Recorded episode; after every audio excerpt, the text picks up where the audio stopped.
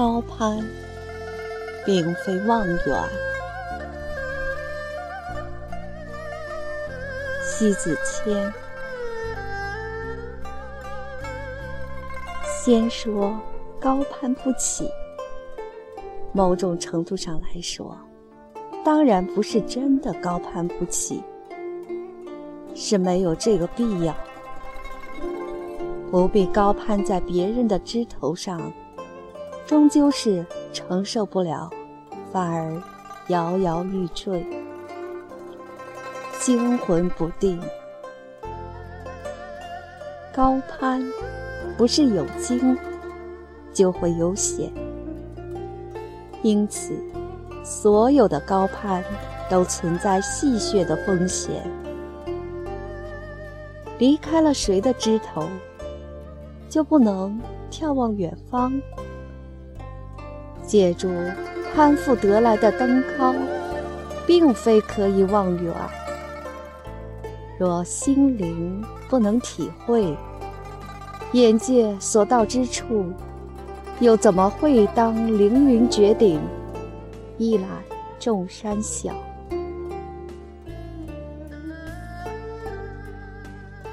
心界有多宽？眼界就有多高。一个人的真正的高度，应该是这样：精神的高度，无疆无际，可以把大好山河瞭望到无穷无尽；灵魂的高度，慵懒苍生，可以把天地人间。融合到辽阔的心胸，品质的高度，宽广浑厚，可以把世间荣辱捏成一朵清雅的禅花。这是不可争议的事实。心界取决于眼界，高度。取决于宽度，宽度就可以把一个人的高度无限的构筑起来，然后放眼到无边无际。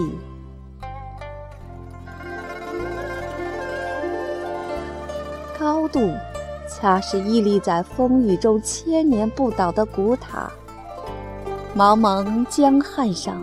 方圆几百里，唯独他雄姿英发。他在苍穹之下，延伸着他那巍然的伟岸，迸发出无声霸气。他的雄武，所能让芸芸众生高仰，一定是他脚下那盘旋地上的根基。别忽略了。那是它的宽度所形成的气势恢宏，勾勒出这等的威风八面来。人世间最不堪言的，就是寄附在他人的辉光下苟且偷生。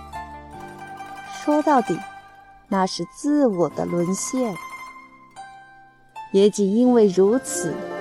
生命蜷缩在他人的脚底之下，卑微成一颗微尘般的无足轻重，妄求攀附盛世长安。这样的悲哀，不是生活不忍视，而是别人的鄙视。凡人行事，威武乃刚。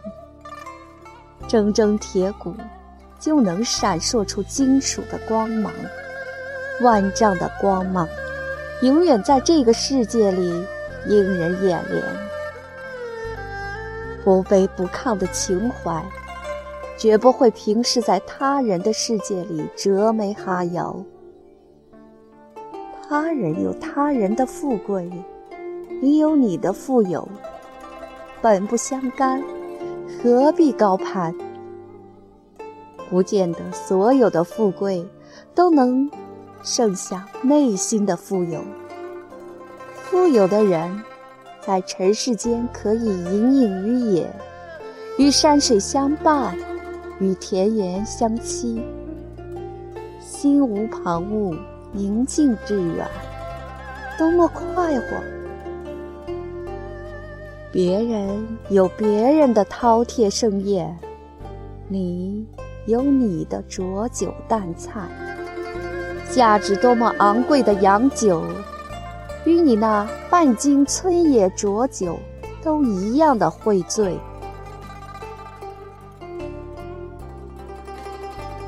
一个人的宽度，有着共同的态度。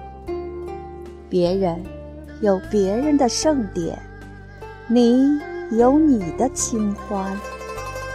别人在热闹处翻腾，你在清静外独酌。不懂红之处在于，他寻众人，众人寻他。两者之间，前者喜外，后者养内，悬殊的是意义上的天壤之别，性情上的棱角分明。不羡慕，不贪念，不虚荣。这样的高度是无穷无尽的清净，远远高于他人的盛世欢歌。他能抛于热闹与云霄之外，怎么会去恋恋不舍那一阵浮华的狂欢？真正的高度，不屑于声色之上的光华，它的高处。随时可以直接抵达到内心的通透、浑厚、博大。这句我信。任何人的世界，都可以站在自己的巅峰上召唤高度，需要摒除掉外面的觥筹交错，把内心的宽厚。无限拓跋，一颗广袤的心灵，恰似万里无云，江山多娇。他自己本质上就是富有，富有天下的宽广胸怀，所着眼放望那些千山万水，皆藏在心间，风采如画。何必借来高攀？来符合自欺的卑微，高攀，并非都能望远。始终懂得，别人的肩膀，永远无法衬托你的高度。只有你的博大心界，可以让自己眺望万里而心有所得。将相本是五种。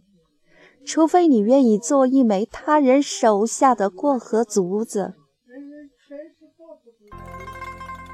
穷且益坚，不坠青云之志，是一种精神；智者不饮盗泉之水，廉者不受嗟来之食，也是一种精神。